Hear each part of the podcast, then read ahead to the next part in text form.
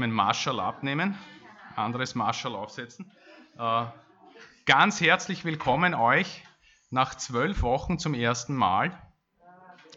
Ein ganz herzliches Willkommen auch an die, die zu Hause an den Empfangsgeräten sitzen. Der äh, Gottesdienst wird ja heute live übertragen, es wird alles live übertragen.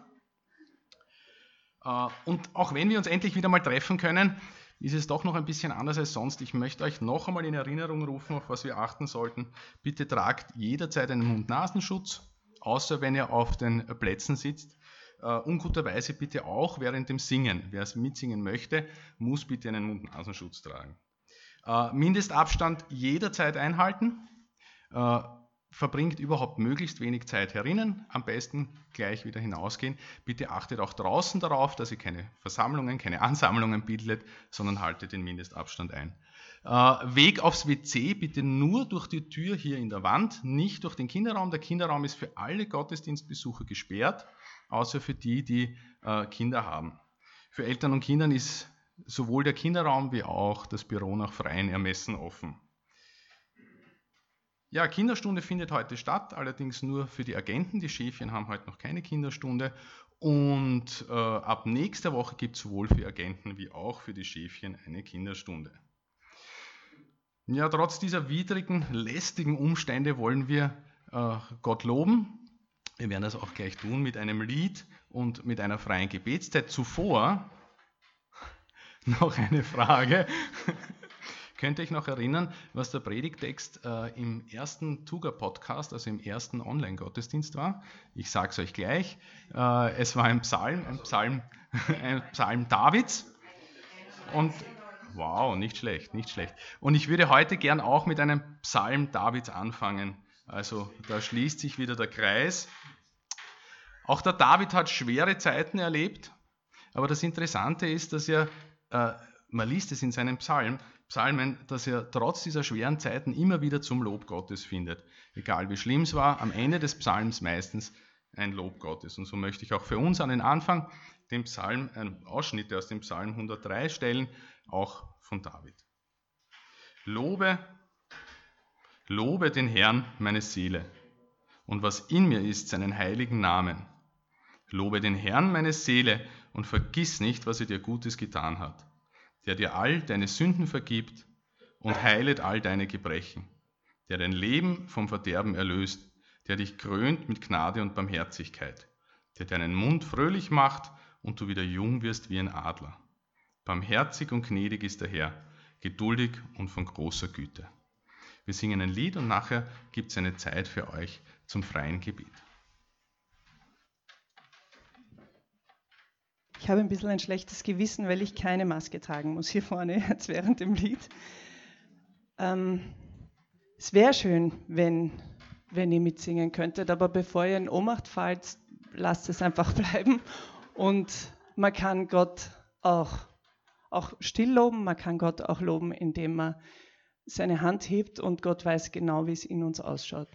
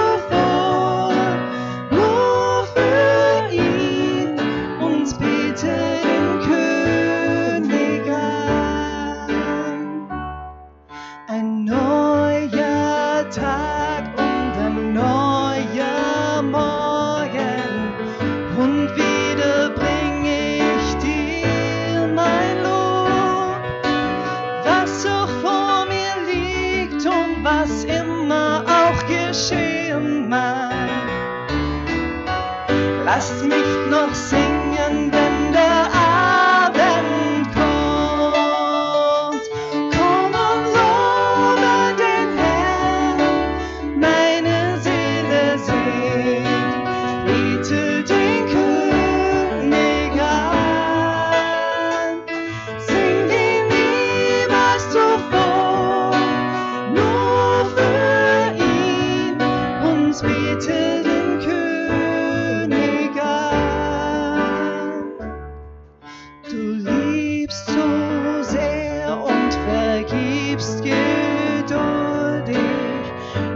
Gnade, Trost und Barmherzigkeit.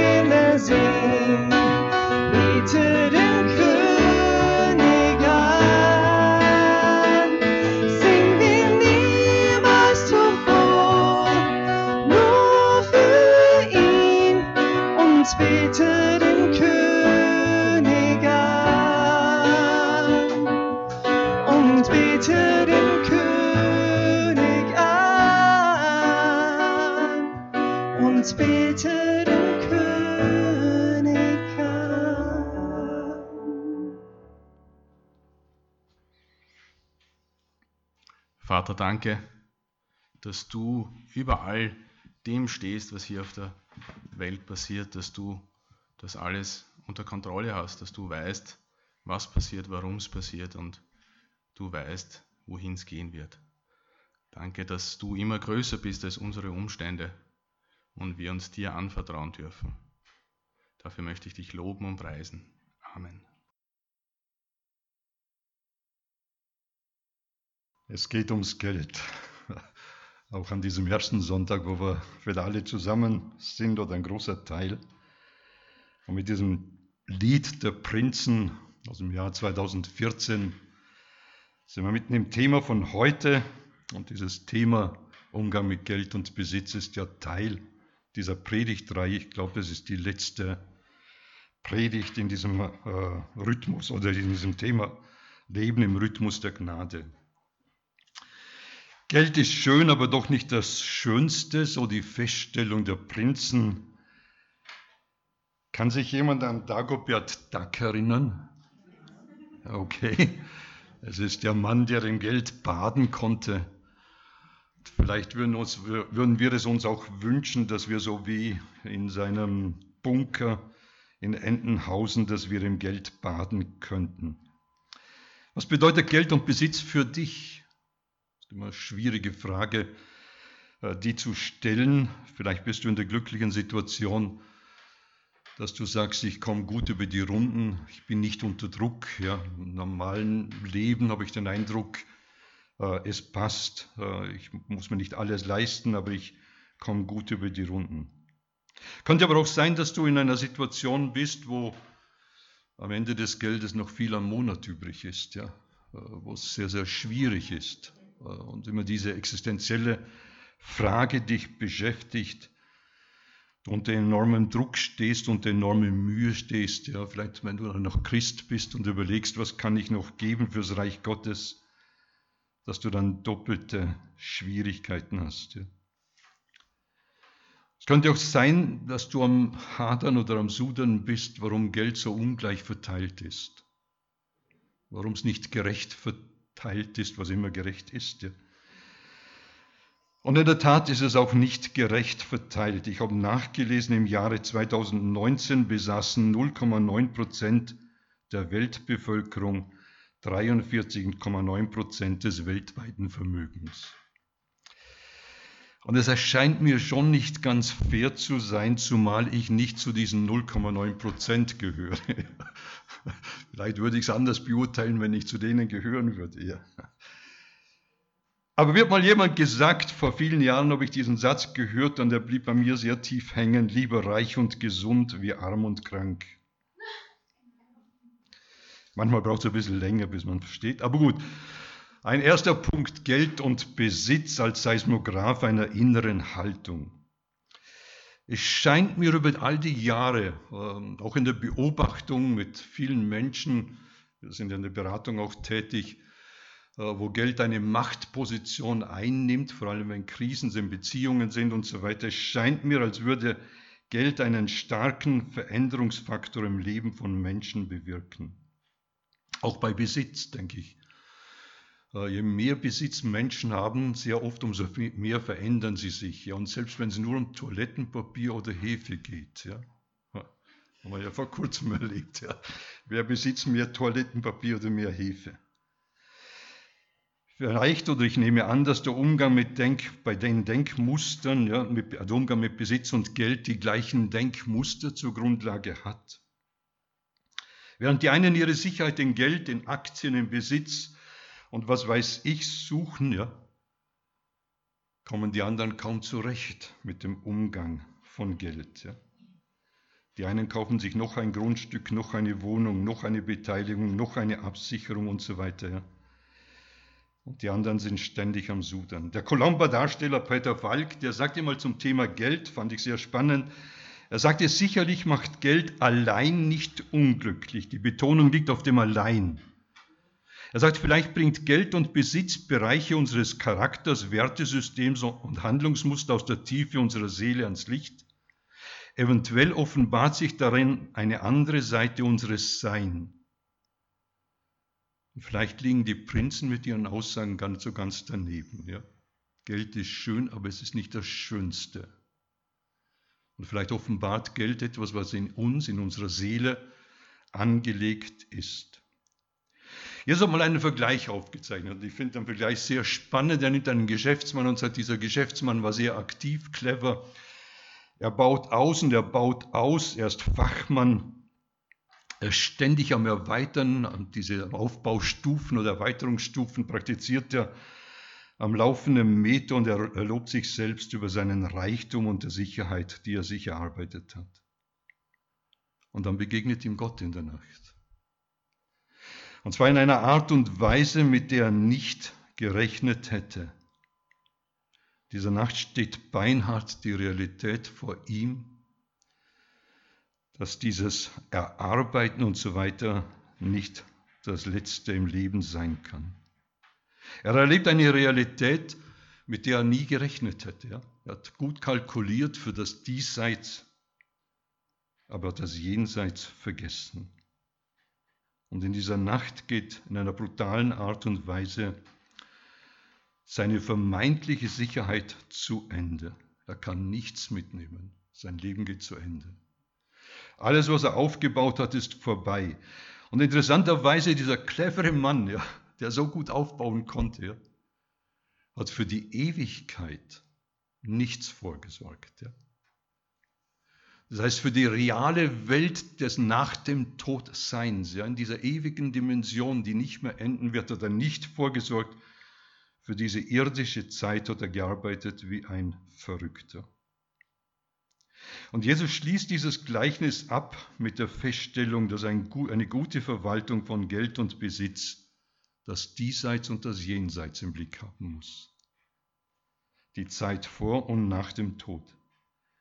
Nun, damit es nicht zu Missverständnissen kommt, ich persönlich glaube, dass Reichtum nicht negativ ist. Ja? Und ich kenne Leute, die ihren Reichtum gut verwalten als gute Christen und ich finde es toll, dass sie es schaffen, Und die Bibel hat auch nichts gegen Reichtum. Aber es gibt eine Beobachtung bei diesem Thema, die mich schon sehr beschäftigt und die ich bei mir selbst feststelle und auch bei anderen. Und möchte an einem Beispiel aufzeigen. Es gibt Menschen, die geben enorm viel in soziale, diakonische Projekte. Österreich ist ein spendenfreudiges Land. Ja, wenn wir diese ganzen Spendenaufrufe sehen, dann wird in Österreich enorm viel bezogen auf die Bevölkerung gespendet. Ja. Und Menschen geben, und das ist super. Und in Relation zum Einkommen geben sie letztlich einen geringen Prozentsatz. Das heißt, dieses Geben schmerzt nicht, geht nicht an die Existenz oder irgendetwas. Ja. Sie geben von ihrem hohen Einkommen, was sie haben, einen kleinen Teil ab, der nicht weht tut. Und damit entsteht eine verzerrte Wahrnehmung. Auf der einen Seite scheint es, als würde viel gegeben werden, aber auf der anderen Seite in Relation zu dem, was man hat, ist es relativ wenig, ja, in Prozenten. Und da steht Jesus mal im Tempel mit seinen Leuten, mit seinen Jüngern und im Tempel gab es so einen Opferkasten, eine recht große Kiste, an die Leute Geld hineinlegten, so etwas ähnliches wie wir mit Kollekten machen am Sonntag und so weiter. Und was für uns vielleicht befremdend ist, Jesus setzt sich gegenüber diesem sogenannten Opferkasten mit seinen Jüngern hin und, und schaut da frech zu, wie, wie Leute einlegen. Ja? Überlegt, was wäre, wenn wir die Kollektenbeutel durchgehen, ja, und was weiß ich, der Helmut geht mit und schaut, was legt ihr rein, ja, okay. Das wäre für uns befremdend, aber Jesus sitzt dort und, und schaut dazu, ja, und dann sieht er, wie reiche Leute Geld reinlegen. Und da macht er seine Jünger aufmerksam und sagt, Leute, kommt mal her, ja. Ich sage es jetzt mit meinen eigenen Worten. Und dann zeigt er ihnen, da kommt eine Witwe. Ja, Witwen waren erkenntlich an ihrer Kleidung.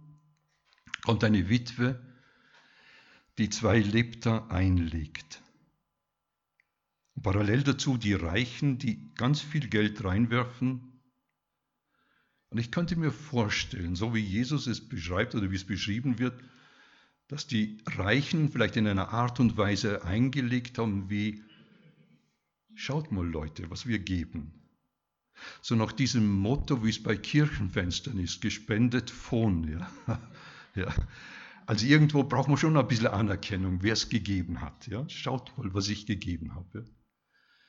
Und dann legt diese Frau diese zwei Lepter ein. Ein 64. eines Denars. Ein Denars war ein Tagesverdienst. Es war keine große Summe. Also die konnte nicht dort stehen und sagen, schaut mal Leute, was ich einlege. Ja?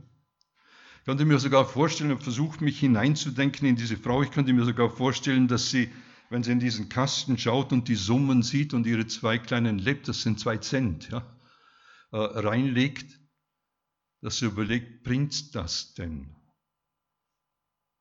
Macht er das Heu nicht fett, was ich da reinlege? Und Jesus schaut hier genau hin und er benutzt die Gunst der Stunde und zeigt den Jüngern etwas auf. Und er sagt ihnen, schaut, diese Reichen, diese Wohlhabenden haben aus ihrem Überfluss gegeben. Keiner dieser Reichen hat etwas eingelegt, was ihm existenziell wehtut. Und diese Witwe hat von ihrem Tagesgeld ganz, ganz viel eingelegt. Und er macht damit deutlich, dass eine innere Haltung da ist, die sehr unterschiedlich ist. Und die nicht an der Summe des Gebens, das heißt in diesem Umgang mit Besitz und Geld gemessen werden kann, sondern dass die innere Haltung entscheidend ist. Das ist mein zweiter Punkt. Die Haltung im Umgang mit Geld und Besitz. Agur, so heißt ein Mann im Alten Testament, er gibt zwei Männern mit lustigen Namen, Ithel und Ukal, gibt er wichtige Lebensweisheiten weiter. Und diese Lebensweisheiten beziehen sich auf Umgang mit Geld und Besitz und er gibt sie diesen Männern weiter. Und die, diese Lebensweisheit, wie war so gut, ja, dass diese Angaben ins Buch der Sprüche aufgenommen worden sind. Und ihr könnt sie dort nachlesen. Und er formuliert ein Gebet im Umgang mit Besitz und Geld. Und er sagt, Gott, zwei Dinge bitte ich von dir, verweigere sie mir nicht, bevor ich sterbe. Bewahre mich davor, andere zu belügen oder zu betrügen. Und jetzt kommt das, was für uns wichtig ist, wobei Lügen und Betrügen mit Besitz und Geld zusammenhängt. Und lass mich weder arm noch reich werden, sondern gib mir gerade so viel, wie ich brauche. Und die Begründung, denn wenn ich reich werde, könnte ich dich verleugnen und sagen, wer ist der Herr? Und wenn ich zu arm bin, könnte ich stehlen und so den heiligen Namen Gottes in Schmutz ziehen. Und er macht damit zwei Seiten im Umgang mit Geld und Besitz deutlich. Die eine Seite, die zum Stolz führt und die andere Seite, die zur inneren, wie soll ich sagen, zum, zum Unglücklichsein führt. Ja, im, Im Bereich von zu viel besteht die Gefahr, stolz zu werden. Das habe ich geschafft. Wenn andere so handeln würden wie ich, würde es ihnen auch besser gehen. Besonders tragisch ist dann der Stolz gegenüber Gott, eigentlich brauche ich dich gar nicht, ich schaffe es ja selber auch. Ja. Ich erreiche meine Ziele selbstständig. Ja. Und dann verblendet dieser Blick für Reichtum, für Besitz den Blick eigentlich auf die letzte, größte Instanz, auf Gott selbst.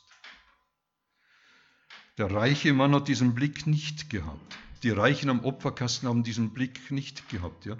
Also sie haben diesen Blick gehabt, nicht auf Gott, ja? so muss ich sagen. Ja? Vielleicht hat die arme Frau, die Witwe, den Blick gehabt. Ja. Die andere Seite ist das zu wenig haben. Ständig quälen dich Gedanken, ständig stellst du Gott in Frage, Gott, warum geht es mir so schlecht und anderen so gut? Übrigens, was mir aufgefallen ist, ist, ich habe noch selten wohlhabende Leute gesagt, die gesagt haben, ich bin wohlhabend. Ja? Also fast alle, die ich kenne, haben gesagt, ja, es geht so, ja, ich komme über die Runden. ja. Und der Arme, es geht mir schlecht, ich kann mir vieles nicht leisten, was ich gerne hätte und so weiter, ja, mit Gott im Hadern ist. Beide Extreme, ja, Stolz und diese Armut oder dieses Hadern können dazu führen, dass die Haltung gegenüber Gott sehr, sehr negativ ist oder Gott ganz außen vor lässt. Ein drittes, der Blick auf den wirklichen Besitzer kann uns helfen im Umgang mit Geld und Besitz.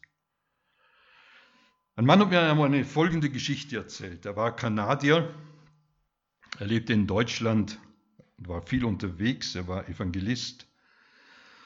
Eines Tages reist er nach Österreich und ein Geschäftsmann gibt ihm einen großen Mercedes, ja? also wirklich einen, einen großen Mercedes. Ja? Und er kommt in Österreich an die Grenze und äh, der Zöllner sieht kanadischer Pass, äh, Mercedes, Deutschland. Und der Zöllner fragt ihn und sagt ihm, boah, Sie müssen aber ein Reich sein, dass Sie das alles so zusammenkriegen. Ja? Und Onkel Ernie, so heißt er, oder hieß er, ist bereits gestorben, ja, sagt zu dem Zöllner, ich bin reich, ja? mein Vater ist reich. Alle die Berge hier, die gehören meinem Vater. Der Zöllner war etwas irritiert und, und fragt ihn, der hat mir selber erzählt, ja, er fragt ihn, äh, wie heißt denn die Firma Ihres Vaters? Ja? Dann sagt er, mein Vater ist Gott. Und das hat sein Leben geprägt. Ja? Ich habe ihn einige Jahre gekannt. Ja? Das hat sein Leben geprägt. Ein irritierter Zöllner hat das erste Mal etwas äh, erlebt, im Umgang mit Geld und Besitz, dass jemand eine übergeordnete Instanz als den wirklichen Besitzer anerkennt, nämlich Gott. Im Umgang mit Besitz und Geld ist es für uns wichtig, dass wir uns bewusst sein müssen, dass die reichste Person auf dieser Erde, in diesem Kosmos, ja, Gott selbst ist. Dass Gott selbst derjenige ist, der uns gibt und aller unser Reichtum, egal wie reich du bist heute Morgen, ja, Aller Reichtum ist von Gott anvertrautes Gut und nicht mehr. Der reiche Mann konnte es nicht mitnehmen. Ja. In dieser Nacht war es vorbei, da war sein Besitz weg. Das heißt, der reichste, die reichste Person ist unser Gott, dem alles gehört. Und wenn wir diesen Aspekt außer Acht lassen, dann trifft dieses Wort von Jesus auf uns zu, wenn er sagt, wie schwer ist es für die, die ihrem Reichtum vertrauen, in den Himmel zu kommen. Ich finde es ja spannend, wenn wir jemand vor uns haben, der alkohol- oder drogensüchtig ist, dann ist jedem von uns sofort klar, diese Person ist für ihr Leben geschädigt. Alkohol- und Drogensucht macht etwas im Leben kaputt. Ist für jeden eindeutig sichtbar. Wenn jemand permanent zwischenmenschliche Beziehungen übertritt, dann ist für uns sofort klar, diese Person wird eine verbitterte, eine gehässige Person und so weiter werden. Haben wir x Beispiele, ja, wo man im Alter schauen kann, wie Personen geworden sind. Ist für uns alles klar. Wenn wir Menschen haben, die im Umgang mit Geld Habsucht praktizieren, bezeichnen wir sie als sparsam, ja, verantwortungsvoll und so weiter. Ja. Und hier haben wir plötzlich eine schräge Optik.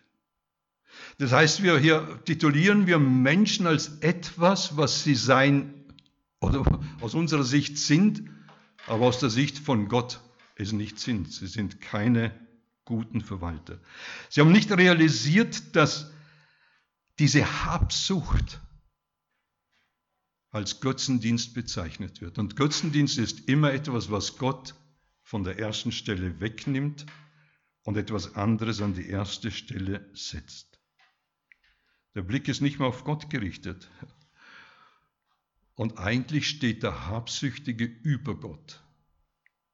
Er hat sich Gott untertan gemacht, ja, damit er seine Sicherheit über sich selbst haben kann.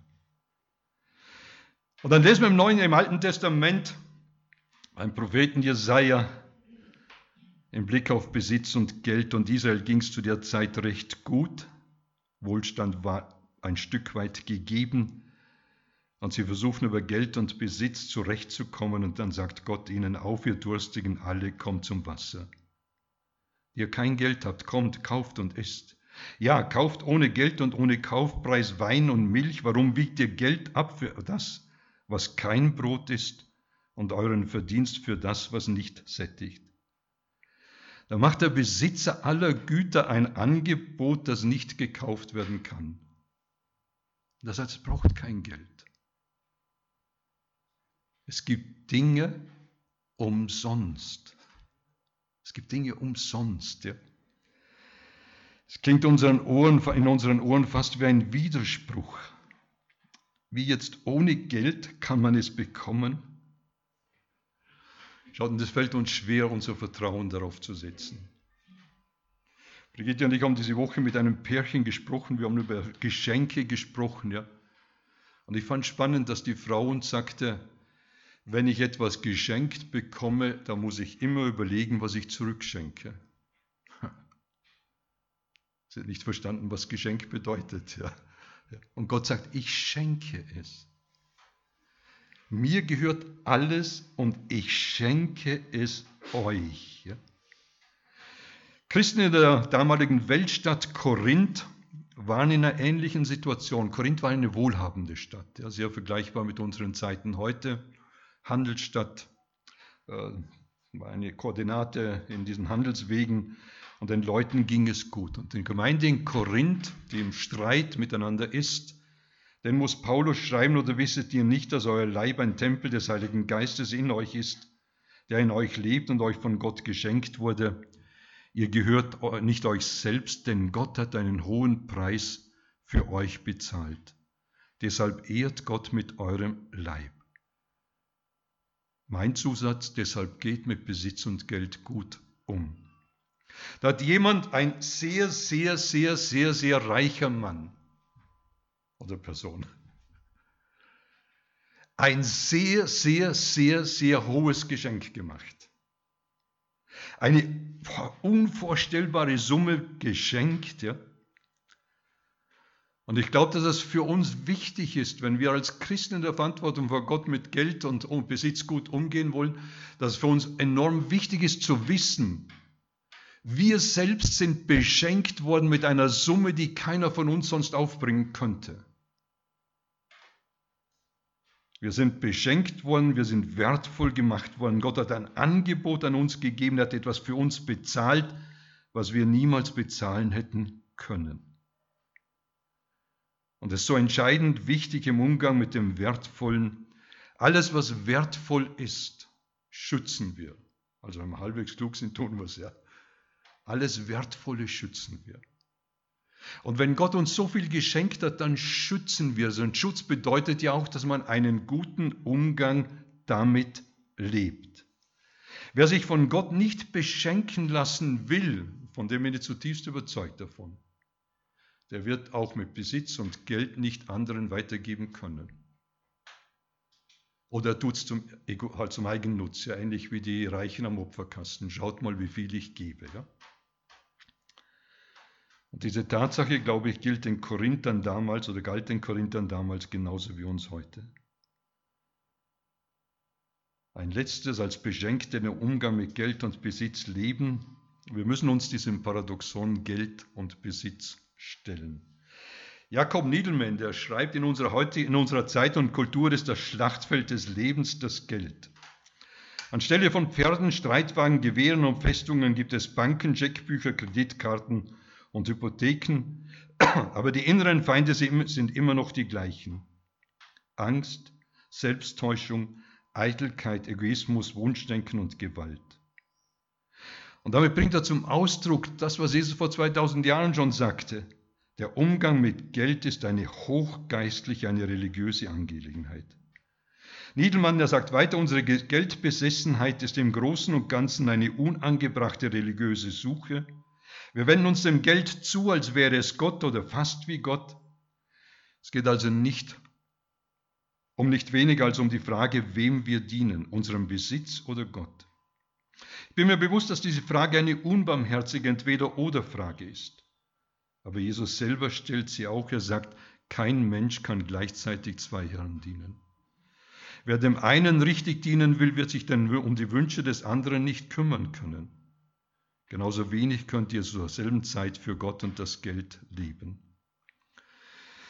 Wenn wir als von Gott Beschenkte einen guten Umgang mit Besitz, einen verantwortungsvollen Umgang mit Gut und Besitz leben wollen, dann muss uns bewusst sein, dass der reiche Gott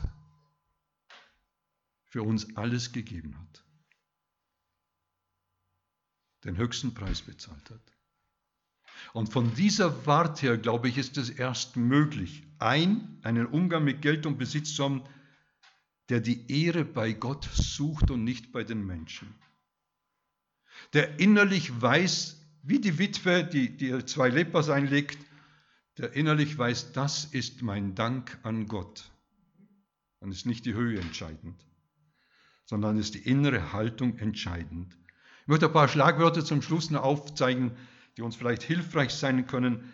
Meine Identität als Beschenkter Gottes hilft mir, Verwalter meines Geldes oder Besitzes zu sein, indem ich verantwortungsvoll damit umgehe.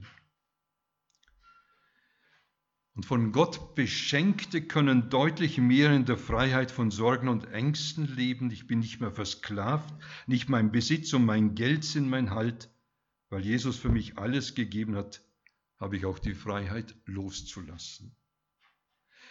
Ich bin überzeugt davon, dass Beschenkte einen anderen Lebensstil unter der Leitung des Heiligen Geistes trainieren können. Sie können Wohlstand genießen und verzweifeln nicht, wenn mal weniger da ist. Und Paulus hat das ja sehr treffend formuliert, wenn er sagt, denn ich habe gelernt, mit dem zufrieden zu sein, was ich habe. Ich kann in Armut leben und mit Überfluss umgehen.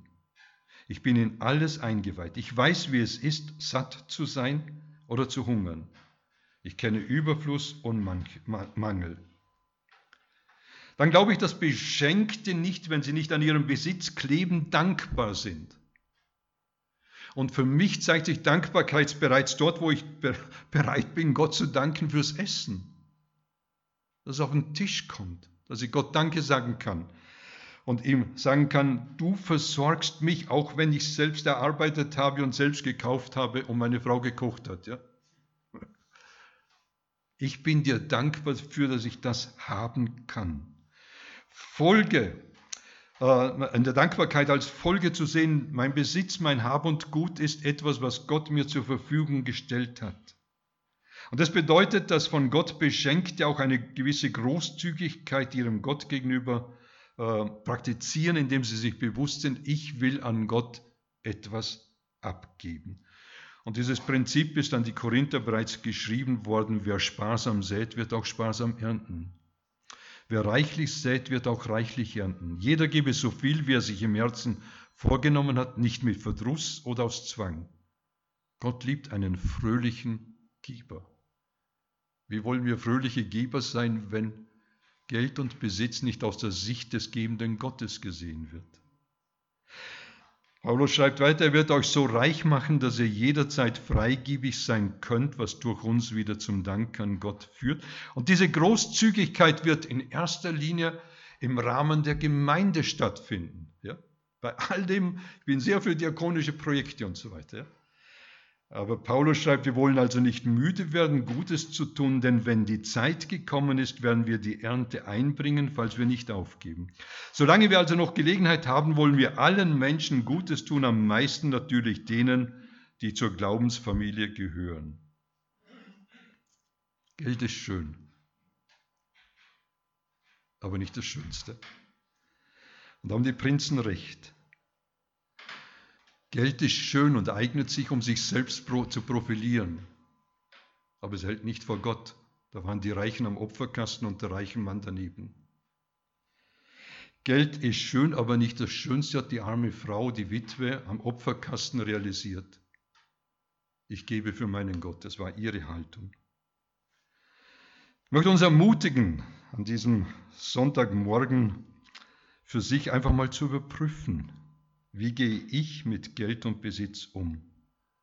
Und ich wünsche es uns, dass diese Frage vor Gott geklärt wird und nicht im Ansehen gegenüber anderen Menschen. Ich möchte mit uns noch beten. Vater, du bist der Gott, der uns unheimlich reich beschenkt hat. Dir gehört alles, alles Gold, alles Silber auf dieser Erde, alle Edelmetalle, alles Geld gehört dir. Du bist der, der über allem steht. Das ist mein Gebet für mich und für uns, dass wir als deine Kinder Verwalter sind, die dich ehren. Hilf uns, dass wir nicht auf der einen Seite in diesem Stolz stehen und den Eindruck haben, wie viel wir erarbeitet haben, oder auf der anderen Seite, dass wir die Vorwürfe machen an dich, warum es uns im Moment nicht so gut geht.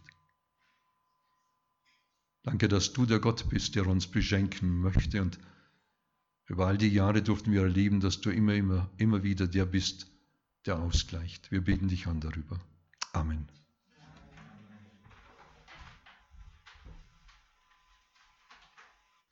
Vielleicht können wir zum nächsten Lied alle aufstehen. Wir haben ja eh die Masken auf.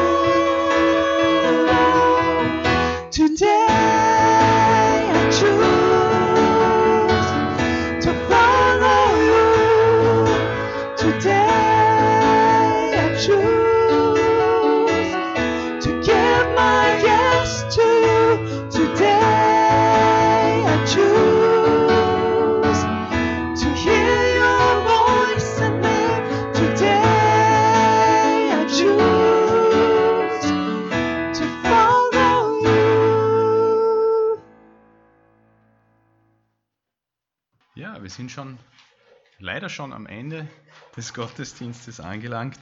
Äh, es wird heute leider keinen Kaffee und Kuchen geben, auch in der nächsten Zeit nicht. Äh, bitte, wir haben jetzt eine Pause, eine kurze Pause, danach geht es weiter mit der Infoveranstaltung mit Daniel Lieberherr bezüglich unserer Räumlichkeiten. Äh, und zwar werden wir so 10, 10 Minuten Pause machen, um 11 Uhr geht es weiter. Da es keinen Kaffee und Kuchen gibt, bitte könnt ihr auch gerne hinausgehen, bitte verbringt möglichst äh, wenig Zeit oder möglichst viel der Zeit draußen. Äh, ja, am Eingang steht ein Spendenkorb, äh, wenn ihr was geben wollt. Äh, vor, bevorzugen würden wir allerdings das Ganze äh, aus, aus, organisatorischen Gründen äh, per, per Überweisung. Und zum Schluss möchte ich euch noch segnen, mit einem Segen entlassen. Bitte steht dazu schon auf. Aus dem Jesaja 54. Da spricht der Herr: Berge mögen, und ich nehme das für uns, Berge mögen einstürzen, Hügel wanken, aber meine Liebe zu dir wird nie erschüttert und mein Friedensbund mit dir wird niemals wanken. Das verspreche ich, der Herr, der dich liebt. Segne und behüte uns der allmächtige und barmherzige Gott, Vater, Sohn und Heiliger Geist. Amen. Amen.